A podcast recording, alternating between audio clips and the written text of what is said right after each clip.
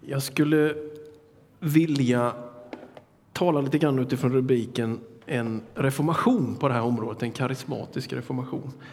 Och vi kan lägga ut första bilden där så finns det människans lungor där. Och ett citat, inte från Bibeln faktiskt, men från Eskilstuna. Från rockgruppen Kent. De har en fantastiskt fin låt som heter Vad vore jag utan dina andetag?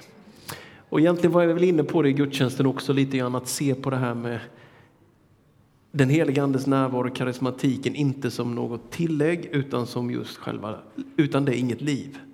Utan det är ingen församling, utan det är ingen kristen tro. Jag vill gå vidare på det och jag brinner för att få typ göra den här sortens undervisning och få lyfta upp det här att vi får ha den här bilden av oss själva, att vi är den heliga Andes församling, den heliga Andes kyrka.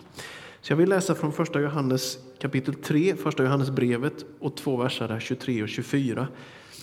Och det ska finnas där ja, också. Och detta är hans bud, att vi ska tro på hans son Jesu Kristi namn och älska varandra så som han har befallt oss. Den som håller fast vid hans budskap förblir i Gud och Gud i honom. Och att Gud förblir i oss, det vet vi av anden som han gav oss. Jag tänker helt enkelt ta strof för strof i de här två bibelverserna och så säga några tankar utifrån det om karismatiken. Det här är ju den gamle luttrade om vilken det sades att man bar honom till församlingens sammankomster. Polycarpus, hans medarbetare, säger att hans enda budskap egentligen mot slutet av sitt liv var två ord, älska varandra. Han kallas för kärlekens apostel Johannes och det är ju han som skriver också de här raderna. Och det står så här, det är hans bud och då kommer min första rubrik på det här temat. Jag tror att vi skulle behöva en teologisk reformation. Och du kan lägga ut den bilden där då. Kan lägga ut alla stroferna som kommer på den bilden där. I vår tid så, så, så skulle det behövas en förnyad respekt för teologins verk och studie utifrån det här perspektivet. Det finns en, eh, ett fint ord man kallar för auktoritetslogik och det egentligen tar spjärn emellan hur pass mycket traditionen ska påverka teologin. Kopplingen mellan skrift och tradition. I vissa kyrkosamfund så är ju traditionen upphöjd till samma nivå som skrifterna. Den miljö vi kommer ifrån har vi ju försökt att minimera traditionens inverkan och istället hålla oss kvar vid så mycket vi kan utav att det ska vara Bibeln som definierar varje vår tid. Eh, Nordens pingstapostel, Norges pingstapostel Tibi Barrat, han sa ju att framåt mot urkristendomen. Och därför så tror jag att när vi läser den här strofen, detta är hans bud, det, det, är någonting som är auktoritativt. Det är någonting som man inte gör som man vill med. Och jag tror att vi har en situation där vi skulle behöva få återupptäcka teologins verkliga plats. Det är här. Det är i församlingen, i församlingens ledning och i församlingens bön och i församlingens gemenskap. Teologin ska inte formas på akademier eller via kristna bloggar, eller, utan den, den formas i den kristna gemenskapen. Och där vill den heliga Ande hjälpa oss, tror jag. Och en kyrka definieras av sitt andliga liv. Det är inte byggnaden, det är inte ekonomin eller verksamheten, utan det som är vår identitet är andligheten. Och det finns en dansk pingstpastor, han lever inte längre, Alfred Lorentzen, fantastiskt fina böcker om förbön bland annat han skrivit. Han skriver i en av sina böcker att läran är bara en definition av det andliga livet. Och det är en grundläggande pingsttanke. Liv först, lära sedan. När Petrus kliver fram på pingstdagen så, så, så, så förklarar han vad Gud redan har gjort. Förkunnelsen är bara en förklaring. Nej, nej, de är inte fulla på vin. va? Utan det är, så här står det i profeten Joel. Och Det är alltså inte så att teologin föregår det andliga livet utan snarare tvärtom. Logiken i den auktoriteten är Guds ande först, sedan våra uppfattningar. När jag lyfter mina händer i lovsång så lyfter jag dem över mitt huvud. Och det är en symbol i detta, över mitt förstånd, över mitt kunnande och min insikt. Gud är större. Augustinus sa, jag tror för att förstå. Credo et intelligam, jag tror för att förstå. Detta är hans bud, säger Johannes. Jag älskar ju den typen av bombastiska imperativ. Det står skrivet. Och i, i vår tid av subjektivism och, och relativism är ju det utmanat. Utan vem har rätt att säga så här är det? Ingen i vår tid egentligen. Vi vet ju, vi lever ju med det här varje dag. Men ändå säger kärlekens apostel, detta är hans bud.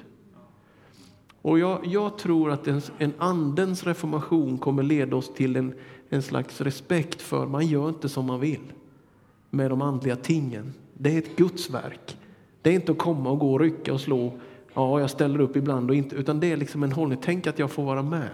Tänk att jag får ta emot församlingsgemenskapen, frälsningen, varandra. Det är liksom en annan hållning som kommer av ett sant så att säga, andligt flöde. Och här behöver vi återigen, man säger om kyrkan att den reformeras och ständigt reformeras. Reformation är ingenting för eh, teser i Wittenberg och med Martin Luther och 1500-tal endast, utan det är något som behöver pågå ständigt i våra liv, att återföras till ursprunget. En kyrka definieras av sitt andliga liv och därför är den primära så att säga, teologiska aktiviteten det är att vi ber tillsammans. Det är någonting av det finaste av ett andligt sammanhang och så förmedlas ju anden i Nya testamentet med, mest som regel, det är ju med handpåläggning. Och aldrig blir det väl så mycket kyrka som när någon lägger sin hand på någon annan. Det, det är, ju liksom, det är ju församling och där man ber om helig ande och så överförs det. Inte för att liksom det är något på ett sätt speciellt med dig och mig som redan är tro, men ändå har vi ju fått något och så ges det vidare. När jag gick bibelskola i USA så var ju Paul Zettersten, en del av er äldre känner igen hans namn, han har varit på Nyhem och Torp och sådär mycket på 80-talet. Var pastor i den församlingen. Och på onsdagskvällarna där var det bön och man låg på knä. Så man bad på riktigt på den tiden, inte som nu för tiden. Utan då bad man på riktigt. Nej, jag skojar bara, men det är nyttigt att böja knä ibland. I alla fall så kom han en upp och vi var där, vi var unga och nygifta och vi låg och bad, jag och min fru där på knä och så la han sina händer och bad det här som jag kände inom mig var någon som la sina händer och liksom profetiskt bad ut över mitt liv och det fanns ett gensvar. Så jag, det var inte bara jag, utan det var någon som hade något som jag bara liksom fick del av också. Så därför är bönen överställd kunnandet, så att säga. Bönen är faktiskt före åsikterna och kunskapen. Och här behöver vi eh, reformeras, tror jag. Jag älskar det här citatet av Harry Bower. Han skriver i en bok som heter Pentecost and Mission. The spirit has been given to the organization as it serves the organism and to the organism as it comes to expression in the organization. Alltså det är ju kärlet och drycken. Det är ju strukturen och kulturen. Och Harry Boer säger att det, det, det är inte i motförhållande. Han säger att anden har getts till organisationen så som den betjänar det organiska livet så att säga och till det organiska så som det kommer till uttryck i organisationen. Alltså, Andens liv och gåva kommer till uttryck när vi samlas till gudstjänst till exempel. Det är organisationen som ändå stimulerar det organiska. Och det organiska får sin klädedräkt här. Likadant med ledarskap. Gud kallar apostlar, profeter, herdar, evangelister och lärare. Det är vertikalt. Kommer nog kanske återkomma lite grann till det. Men det horisontella, det mänskliga gensvaret är att församlingen avskiljer äldste och föreståndare, episkopos, presbyteros. Guds kallelse, det organiska, det andliga om man får, så, får säga, och det organisatoriska, det mänskliga, äldste och föreståndare. Gud ger kallelsen, församlingen bekräftar. Det sker i Antiochia, Apostlagärningarna 13. Så säger Eh, säger Herren till ledarna i Antiochia, avskilj åt mig Barnabas och Saul för den uppgift jag har kallat dem till. Egentligen är det fel när man skriver så här, vi kallar en ny pastor eller medarbetare. Gud, vi, vi kallar ingen. Gud kallar, men vi avskiljer.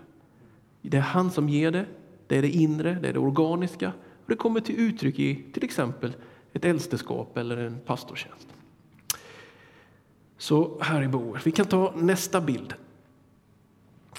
Martin Luther han sa ju så här att det första salighetshindret det är människans ovilja vid Guds ord. Sen fanns det nummer två och tre, det var kärleken till synden och egenrättfärdigheten.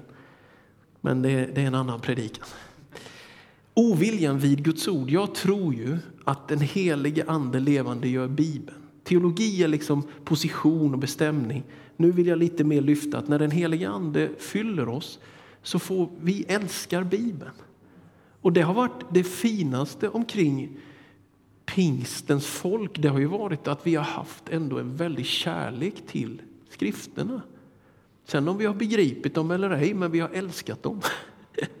vi har lärt oss att älska Guds ord så, och hålla det högt och respektera det. Och det är en reformation som vi faktiskt behöver ständigt och jämt. Det finns en harmoni mellan det, det, det skrivna, logos, och det direkta andliga tilltalet, remat. Det som står där för alltid och det som kommer i nuet. Idag på förmiddagen i vår gudstjänst så, så eh, vi har en, en eh, pastor som många av er vars namn ni känner igen, tror jag, medlem i vår församling, Claes Frankner heter han. Och han kom fram till mig mot slutet av gudstjänsten och jag kände jag fick ett budskap till församlingen. Så delade han det. Det var otroligt vad ska man säga, märgstarkt och uppmuntrande och man kände det är Gud. Och, och, vi har läst skrifterna och sen så talar Gud genom det, men också direkt. Logos och rema. Och den här harmonin, den, det, det, det är poler som, som är i harmoni. Så jag tror också att den heliga Ande kan levandegöra vår kärlek till Guds ord och respekt för det så att vi läser det och att ordet liksom, ja, får liv inom oss. Så behöver vi det idag. Oj, oj, oj, vad vi behöver det idag. Att älska skrifterna. Eh, jag tror att, att det behöver vi tänka på i söndagsskola, i hemmen. Det, det, det är någonting som många, kanske som har några år på nacken, på något sätt har fått med sig som vi också måste ge vidare till kommande generationer. Att, att ha respekt för Guds ord. Så en läromässig reformation, en teologisk, men, men egentligen också en livsstilsmässig på det sättet att leva med Bibeln vill den helige Ande göra. Och det är ju det vi tror. Vi är ju inte på det sättet en kyrka med prästvigda ledare som rätt ska uttolka skrifterna för oss. Utan vi tror ju att du kan läsa din bibel hemma. Och Bibeln säger att anden är din lärare. Anden liksom plockar fram sanningar ur skrifterna för dig. Och det är fantastiskt. Och därför så kan var och en av oss höra ifrån Gud. Det är inte bara en pastor eller en församlingsledare som kan höra från Gud, utan vem som helst. Det tror vi ju på i vår, i vår gemenskap. Vi ska vara goda ekumener, men det finns ju vissa saker som vi ändå har tagit avstånd ifrån. Exempelvis att det är bara vissa som är vigda till ämbetet att dela ut eh, nattvarden till exempel. Utan vi tror ju att alla i Guds folk kan betjäna, vi är alla präster, inte bara vissa. Och även på det här området. Sen är ju det här lurigt att, om det innebär att vi inte underordnar oss varandra och till exempel att det finns lärare i Guds församling, att vi inte prövar det som sägs och de så att säga, tolkningar vi gör, då kommer vi fel. Och tyvärr finns det ju mycket krångel i denna frihet att vi gör våra egna tolkningar och köper en orgel och startar eget. så att säga. Liksom det, det är klart det finns väldigt mycket baksidor med detta också, det måste man vara ärlig och säga. Men när det fungerar så är det ändå någonting som jag, jag på något sätt känner att oj, det där vill man återkomma till och man vill lära våra barn och ungdomar detta. Nästa punkt kan vi ta, ansvarets reformation. I den här texten som vi läste om från första Johannes brev. Om det första var detta är hans bud, det andra var att vi, så att vi ska tro, alltså tro på Guds ord. Så kommer det här tredje strofen då, att älska varandra så som han har befallt oss. Jag, jag, tror att när Paulus skriver i Fesebrevet 4 så uppmuntrar han oss att bevara därför den andliga enheten med friden som band. Då tror jag att vi ska komma ihåg att verklig enhet i en församling kommer inte av att, att vi är överens typ i alla politiska, kulturella, eh, sociala frågor, utan det är ett genuint verk av den heliga Ande som förenar oss. Så att Anden vill alltid förena Guds folk. Och därför så borde vi också kunna höja oss över en del diskussioner som lätt kan bli i en församling över musikstilar och sådana saker. Den, den frågan bör ju komma betydligt längre ner på vår intresseskala. Utan vår primära uppgift är att vi ska vara fridfulla för att försöka bevara Andens enhet. Anden ger enheten och det är vår uppgift att försöka ta, ta hand om den. Det finns tillfällen när man som pastor ska vara tyst. Men det finns också tillfällen när man som församlingsmedlem ska vara tyst. Man måste inte tjata om allting och man måste inte alltid få sin... Man, man gör vissa, precis som i äktenskap och familj, man gör vissa saker för husfridens skull. Det är bara bra. Nu är det en del här som tittar ner. Nej, men det är ju så det är. Jag märker ju bara ibland hur liksom så fel det blir när vi inte lyssnar in varandra hemma hos oss till exempel. Vi är fem personer. Såklart blir det fel ibland. Men jag tror att den helige Andes närvaro och respekten för att det är ju en gåva av Gud, en underbar substans. Då kan man inte gapa och skrika och få sin vilja fram. Det blir liksom en annan synpunkt på sin ingång i församlingen, tänker jag. Jag tänker att när vi hamnar i det här låga, då är det för att vi är trötta, det är för att vi är stressade och desillusionerade. Men när vi kommer upp igen så att säga på ett andligt plan så ser vi ju Kristus i varandra förhoppningsvis. Inte perfektionism, inte att vi lever upp till alla moraliska aspekter, inte att alla står på samma ben. Liksom. Men det finns ändå någonting som höjer. Det var ju otroligt brokigt i lärjungasgruppen bara. Det var ju jättejobbigt när Saulus blev omvänd. De var ju tvungna att skicka hem honom ett tag till Tarsus. För det var ju som att slänga in en handgranat i församlingen i Jerusalem innan sen så småningom Barnabas tar honom till Antiochia och allt det där händer. Det har alltid funnits spänningar. Och ibland känns det ju som att frikyrkan är ju de ömma tårnas paradis. Men någonstans måste det ju finnas ett folk som höjer sig över att få sin vilja. En kyrkas plattform, den är ju inte till, den är ju inte till för att en predikant till exempel ska förverkliga. Den är till för att Gud ska bli ärad, Kristus blir predikad och gemenskapen ska fungera. Det här är ju inte till för att någon ska få briljera i sin musikaliska gåva till exempel. Sen är det ju jättetacksamt om folk sjunger i samma dur som de spelar, det tycker jag också. Men, men en kyrka är inte liksom en plattform för mig att få förverkliga. Liksom. Jag tycker vi har pratat för mycket om liksom, min personliga kallelse och min gåva. Jag läser i min bibel Paulus skriver till Timoteus. Han har frälst oss och kallat oss med en helig kallelse. Jesus lärde oss att be Fader vår. Jag tycker att vi skulle uppgradera församlingens kallelse församlingens gemensamma kallelse. Och I det finns många beståndsdelar och jag kan ha en liten del och Sam har sin del och du har din del etc. Men det blir så fel när det blir det här liksom att ja, jag måste få leva ut min kallelse. Ja, absolut, men, men, men det är inte en plattform för självförverkligande. Det här är en plattform för Kristus förverkligande. Och då måste det komma ett annat ansvar över Andens folk. Va? Som blir att vi älskar varandra så som han har befallt oss. Det är så intressant. va? Jesus säger, detta befaller jag er, att ni ska älska varandra. Det är ju så långt i, i Sverige. liksom. Det ska ju kännas rätt, det ska ju vara, och alla koder ska komma upp och då kanske man kan vara lite schysst. Typ. Jesus bara säger, ni har inget val, älska varandra.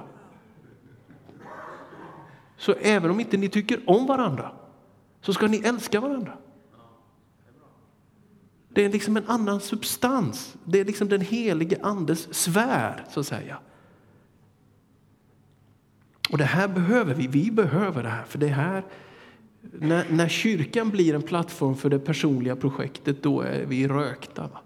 Utan det här är en gemenskap där vi personligen blir upprättade och får ett, ett liv och Gud har kallelse och uppdrag. Men, men man måste förstå att det är så underbart Rick Warren, Leva med mål och mening, när boken börjar med en mening. Det handlar inte om dig, börjar den boken med. Det är första meningen i den boken. Det handlar inte om dig. Och det är superbra för en sån som mig och andra att få läsa det där. Nej, det är inte dig det handlar Nej, nej, nej. Utan det är faktiskt honom det handlar om. Och i det är jag verkligen fri. Liksom. Så en förnyad respekt för kyrkan tror jag att den helige Ande skulle kunna komma med. Inte jag fick min vilja fram så då är jag väl nöjd. En förnyad respekt för dig själv, att du är ett tempel för den helige Ande, din kropp. En förnyad respekt för, för Anden. Det, det ber jag om. Och att frukten av det skulle kunna vara en, en kärlek som, som övergår det här liksom upp och ner. För vi orkar inte hålla alla nöjda. Ingen församling klarar att hålla alla nöjda, att alla får sin vilja fram. Det är bara att glömma. Det måste vara något annat som förenar oss. Och jag tror att det är Andens enhet. Jag tror att det är något vi behöver öppna oss för allt mer, att det är det Anden vill. Och, och om man ska ta i lite grann så vill jag ändå säga det är djävulen som splittrar och Gud förenar. Man ska vara väldigt försiktig med att liksom slå in kilar eller sådär för att man är missnöjd med någonting. Det, det, det, det tror jag man ska akta sig noga för. Att faktiskt inte bedröva anden utan ha respekt för andens verk. Och då tänker jag, ja men det är ju fel. Ja, det är jättefel. Men jag tror också att kärleken i den heliga andes, vad ska vi säga, det är också att ungefär som Gud ser på oss när han gav sin son på korset. Så var det ju trots våra, eh, liksom alla våra svek och nederlag, alla våra fall. Det är ju därför han ger sitt liv. Om allt vore perfekt, varför skulle han då ha gett sitt liv? Utan vi var sjuka, vi behövde en läkare. Och då tänker jag så här att ett andligt perspektiv på varandra när vi är besvikna på varandra måste ju kunna vara att inte hur det är utan hur det skulle kunna bli när Gud får tag i oss. Och att den mest knepiga typen faktiskt skulle kunna få bli förvandlad av den heliga Ande, inte av dig eller mig och våra åsikter. Jag brukar tänka på den här, vad heter han, Ove i den här Solsidan. Ni kollar ju inte på tv här, ni är väl så fromma så ni bara... Ja, men vad heter han? Ove Sundberg. Ove Sundberg heter han ju. Han är ju trubbel för alla han stöter på. Och så, jag brukar tänka ibland på, på Ove Sundberg, liksom, om han skulle vara medlem i Pingstförsamlingen i Västerås. Det skulle ju vara en enorm påfrestning för bland annat mig. Och då tänker jag så här, där någonstans, att orka se. Du behöver inte hålla med Ove Sundberg, han, det, han är både snål och gniden och allt möjligt annat. Och det är inget, men det, det är på något sätt att Gud skulle kunna göra något med till och med Ove Sundberg-typerna ibland oss. Kanske. Men det fixar inte du och jag, men kanske anden kan fixa det. va? Nästa rubrik, team i karismatik. Vi ska älska varandra. När Joel profeterar om andens utgjutelse, vilket Petrus citerar på pingstdagen, då säger han ju att era söner och döttrar ska profetera. Om gamla män som ska syner och ynglingar som ska, som ska ha drömmar. Om tjänare och tjänarinnor. Så han, i Joels profetia finns det både män och kvinnor. Det finns både yngre och äldre, gamlingar och ynglingar. Det finns söner och döttrar och det finns tjänare och tjänarinnor. Man kan säga sociala olika spektra. Så tänka sig den första församlingen där en slavägare och en slav låg till bords tillsammans och delade nattvarden, måltiden. Tänka sig en församling där en slav skulle kunna bli avskild som församlingsledare. Det är fascinerande. Det är en annan liksom. Vi, jag minns det var så roligt när vi startade servicegrupper i Tranås. Det var väldigt mycket egenföretagare i den församlingen. Och Flera av dem hade ju titeln vd. Jag på något sätt njöt när de där vd-killarna gick och var med i servicegrupp och städade toaletter och så. Jag tyckte det var nyttigt för dem faktiskt. Det finns någonting utav att anden gör att det är, det är en, en teamtanke som kommer fram som är, är liksom på ett annat sätt så att säga. Och teamet i karismatiken då, då kommer jag in lite grann på ledarskap här. Jag tror ju verkligen på Guds kallelse. Jag, jag, tror att vi behöver lyfta fram aposteln, profeten, evangelisten, herden och lärarens tjänst. Jag tror att Gud kallar män och kvinnor till detta. Jag tror att Gud kallar ynglingar och, och äldre.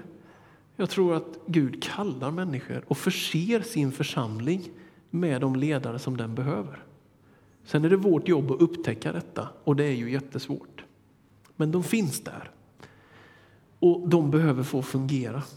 Så jag vill ju slå ett slag för, vad kan man säga, andligt ledarskap.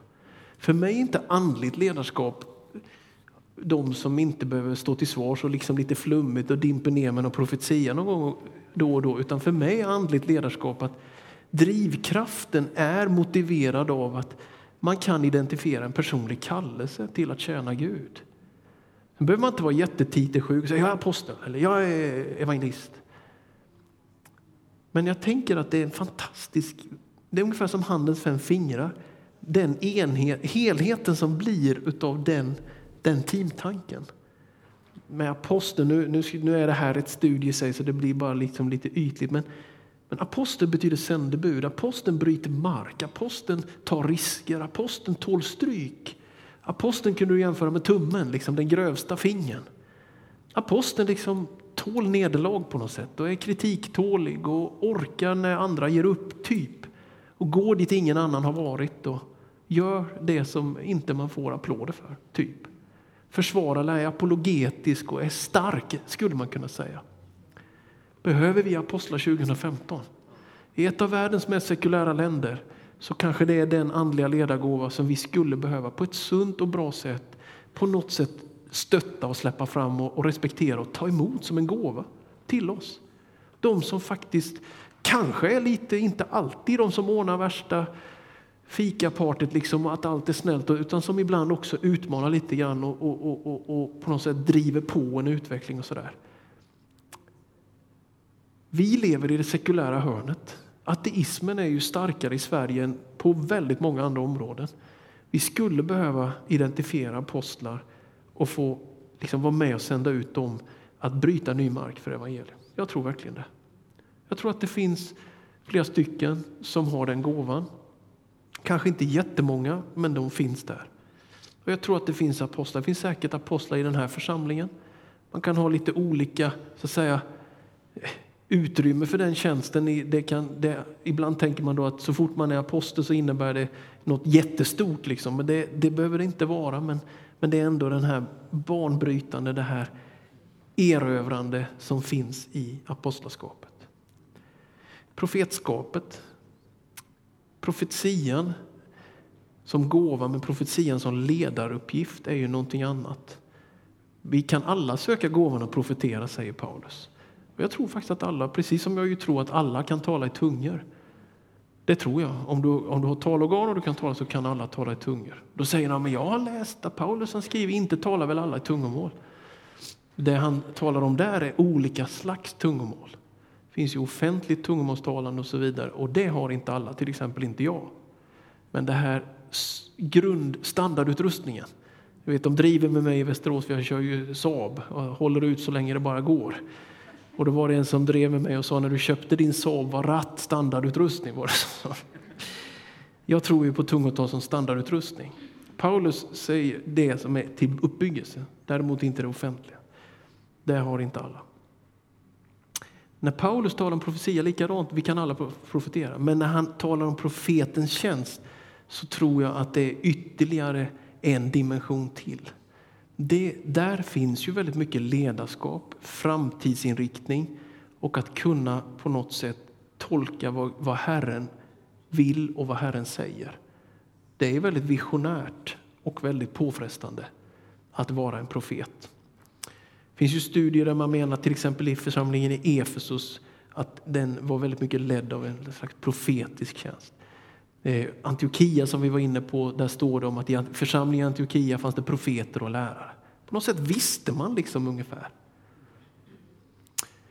Så för mig är, är profetia inte i första hand att det måste vara i en viss känslomässig stämning i en gudstjänst så säger någon så säger Herren.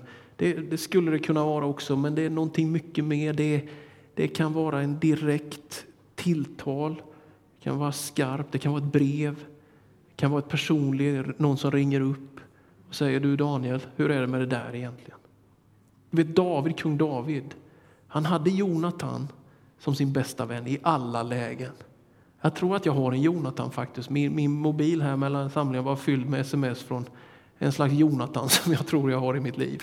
Som stöttar och stöttar och stöttar hur den är. Men så hade David, det fanns en Natan också. En profet.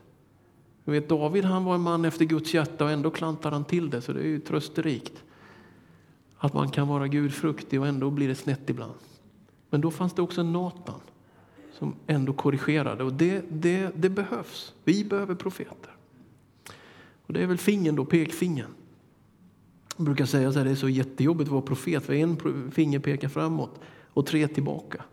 Och profeter har det väldigt jobbigt ofta. Liksom. Det, är mest de, det, det, ja, men det, är, det brukar vara jobbigt för profeterna. Så de ska vi be mycket för. Evangelisten är väl den som når längst då. Man brukar säga att 10 i en församling har på ett speciellt sätt evangelistens gåva. Vi har ju alla uppdrag att vittna och vinna människor. Men en del är ju verkligen evangelister. Vi har, vi har en kille, jag minns en gång när vi var nyinflyttade i Västerås. Våra barn spelade lite musik. Vi skulle ner på en uppspelning på Konserthuset. Det var en sån här grå novemberkväll. Man går snabbt, jag och Susanne, bara för det regnar. Och så här. Mitt mot oss kommer en gammal man med rullator och reflexväst. Och i denna regniga, liksom, eh, på trottoaren där rakt genom stan, så när vi möter honom så sträcker han fram en liten lapp och så säger han välkommen till pingkyrkan. Då stannade jag upp och tänkte, är inte där jag är pastor? Tänkte jag jag kände inte honom faktiskt då. Vi hade bara bott ett halvår men, och jag hade inte lärt känna honom. Och den här mannen, han är bara sån. Han har alltid lappar med sig, han har alltid inbjudan till någon. Välkommen till Pinkyrkan. Han, nu är han ju på Facebook och hemsöker folk hela tiden. Han är ju sån bara. Det går inte att stoppa honom. Det är ju ingen som tvingar honom till detta. Ja, möjligtvis anden då. Han liksom är det bara. Hela hans varelse säger jag vill vinna någon. Och ibland så ja, sätter inte folk i för mycket kommittéer och massa diskussionsklubbar som evangelister för det går inte utan ut på gator och gränder och dra in folk. Liksom. Det tror jag är mycket bättre för evangelister än att sitta i kommittéer i kyrkan. Jag har inte sagt så mycket ont om kommittéer bara för den sakens skull. Jag har bara sagt att evangelister kanske inte alltid passar i alla eh, kommittéer. Ja, men herdens tjänst och ringfingret. Idag välkomnade vi medlemmar och av olika skäl så har vi välkomnat ganska många medlemmar idag på förmiddagen. Det är dels en mindre församling som är upplöst och blir en del av oss. Vi döpte nio stycken och vi välkomnade ytterligare några. Och så här. Det var typ 50 människor som vi tog emot idag på förmiddagen som nya medlemmar. Och du vet när man står där och känner sig själv så tänker man hur ska vi ta hand om alla dessa människor? Det tänker en pastor ibland. Och den och det äktenskapet. Och, den, och de har inga pengar och de är osams med dem. Och, och ibland vet man vet för mycket. ibland. Och då tänker jag så här att herdeskapet det skulle jag vilja säga väldigt mycket i vår tid skulle kunna vara cellgruppsledarna. Den lilla gruppen, husförsamlingen, det, det, det är åtta, tio stycken. Vid årsskiftet hade vi 1138 skrivna medlemmar. Finns ju inte en chans att jag kan vara direkt herde för dem. Jag kan se till så att systemet fungerar med smågrupper och själavård och förbönstjänst och sådär. Va? Men herdarna behövs ju. Och, och, och den, den, behövs ju verkligen. Det är en andlig utrustning att orka leta lite till efter det förlorade fåret. Det gör inte en evangelist. Evangelister kommer aldrig orka det. Men det gör herden. Ett varv till, ett telefonsamtal till, ett sms till. Kom till kyrkan på söndag. Följ med mig nu på söndag. Det gör en herde. Det gör inte en evangelist på det sättet. Och så den sista är ju läraren. Den eh, lillfingern brukar säga det var han som når in eller hon. Och bibellärandet behövs ju verkligen som aldrig förr.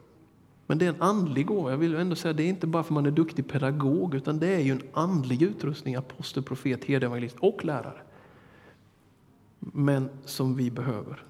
Och då tänker man, vad, vad, Gud är ju, han är ju den bästa ledarskapskonsulten som någonsin. Vilket dream team! Någon som bryter mark, någon som stakar ut riktning, någon som når nya människor, någon som fångar upp människor och någon som grundar dem i den kristna tron. I lära. Det är ju kalas. Så har Gud tänkt det. Och att vi hittar dem och liksom lägger våra händer på dem och får det här att funka i församlingen. Team i karismatik, andliga gåvor, andligt ledarskap. Nästa rubrik. Orkar ni några minuter till? Jag skulle sluta vid sju här, men eh, typ fem minuter till eller något. Ja. Ni behöver inte vara så oroliga, jag är ju inte, jag är ju inte här sen. Så det blir ju bara en gång. Nu ska se. Den som håller fast vid hans budskap, skriver Johannes i de här två verserna vi utgår ifrån. Och hur det är med den andliga gåvan så behöver den ju bäras upp av en andlig karaktär. Man kan ha en väldigt stark utrustning som till exempel evangelist då eller någonting. Men rent karaktärsmässigt så kanske det är en annan situation. Det finns en Peter Kuzmich heter han, en pingstteolog, jag vet knappt var han har tagit vägen. Jag tror han bor i USA nu, han är väl från Tjeckien, var kommer han ifrån? Slovakien eller något sånt där. Jugoslavien kanske. Han, han har i alla fall sagt så här att karisma utan karaktär blir katastrof. Och det, det är ju också sant. Så den heliga Ande ger gåvor och samtidigt så växer det förhoppningsvis frukt. Så gåvor får man och frukt växer. Du får aldrig, och det är ju till exempel kärlek, glädje, frid, tålamod, vänlighet, ödmjukhet, mildhet, självbehärskning, trohet. De växer ju, de växer nu. De växer när du läser din bibel, de växer när du ber, de växer när du ger tionde. Alltså de växer av det här livet vi lever. Och Du får inte en gåva som evangelist för att du är tillräckligt kärleksfull, utan anden delar ut gåvor som anden själv vill. Det är liksom inte kopplat till karaktären, men å andra sidan måste karaktären vara det som bär upp din gåva, för på sikt annars blir det katastrof. Och det har vi sett gång efter gång efter gång. Så karaktär, andens gåvor, måste bäras, alltså andens karismor måste bäras upp av andens frukter, andens karaktär. Att hålla fast, att vara uthållig, det är någonting som pågår hela tiden. Och att få det här att harmoniera, din vilja och Guds vilja. Så att Gud använder dig för den andliga gåva han har, det gör han. Och det har du inte förtjänat. Men för att kunna vara uthållig i det så behöver det finnas en karaktär. Och här är vi väl, vad ska man säga? Nej, men vi behöver mer av detta. Vi behöver mer av frid, tålamod till exempel. Jag brukar säga om tålamod, jag har skrivit om det i min lilla bok där. Tålamod är tro som förflyttar berg, en sten i taget.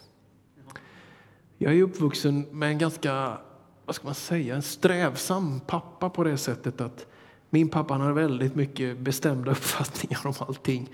Eh, han sa till exempel, vi, vi, hade, vi eldade alltid med ved och då skulle man ju, när man var tonåring blev man ju uppväckt tidigt på fred, lördag morgon, varit ute på fredagskvällar med ungdomar. Stod pappa och knackade på på lördag, och skulle man ut på vedbacken. Va? Och det var man ju inte alltid kanske överlycklig över som typ tonåring. Så kom man ut där på vedbacken och så sa jag, har du ett par handskar? minns jag sa en gång till pappa. Då sa pappa, tittade han på mig så sa han bara, vet du, den som ber om ett par handskar det första han gör, en sån ska man aldrig anställa, sa min pappa och, och, på något sätt liksom så jag är lite uppvuxen med det här lite strävsamma i det hela. Liksom. Och man blir galen på det som tonåring.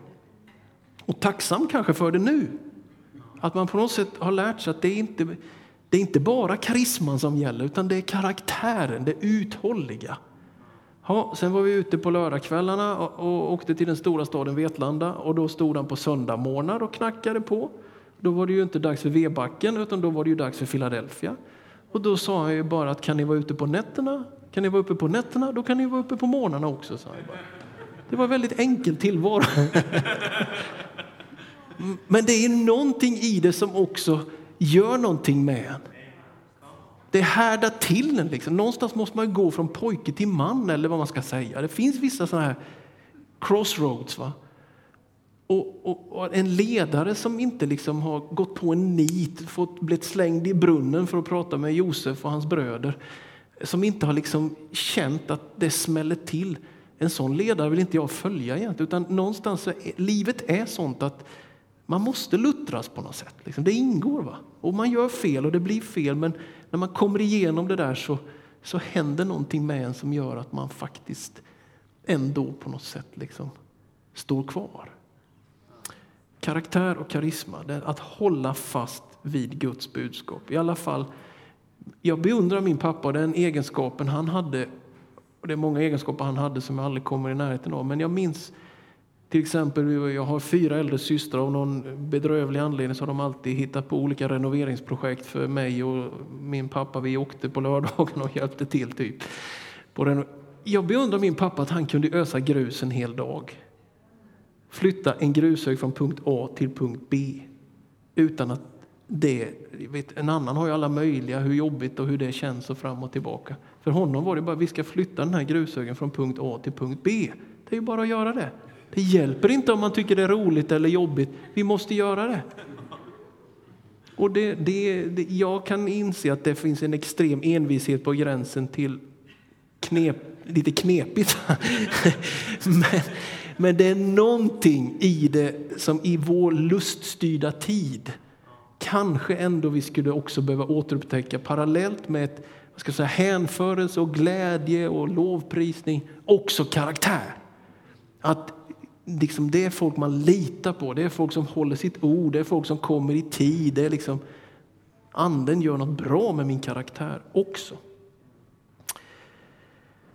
Ja, nästa rubrik och strax ner för landning här då. En äkta andlighet. Johannes han säger det här vet vi av anden som han gav till oss.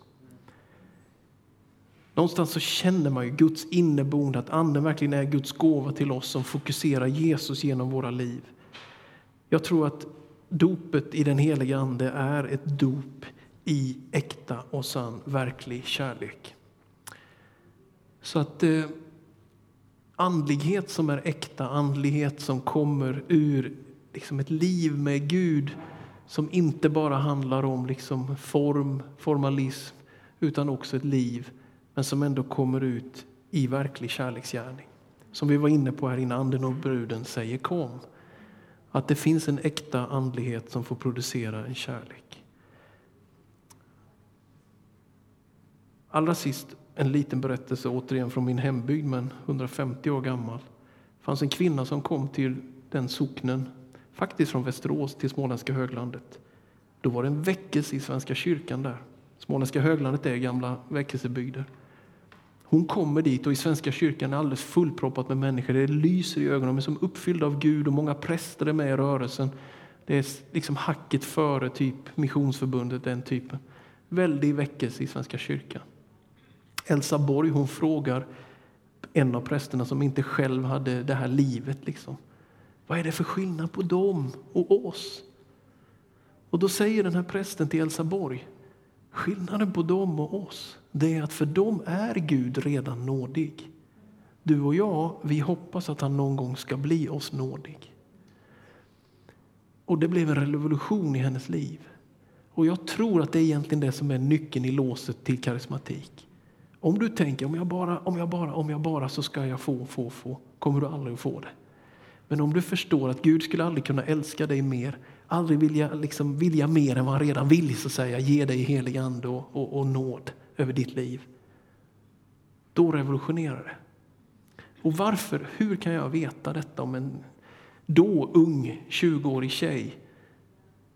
Jo, därför att hon med mötet med Gud, denna sunda andlighet om hans nåd, hon blev förvandlad.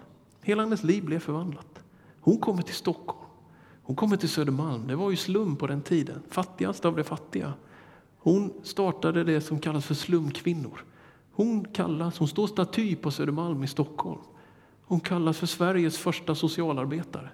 Hon skriver i sina egna memoarer om sitt Hon har skrivit en bok, jag har den hemma, fick tag på den på ett antikvariat. Hon skriver, det som motiverar mig till det här engagemanget, det var att jag fick möta en nådig Gud. Så äkta andlighet är inget flum.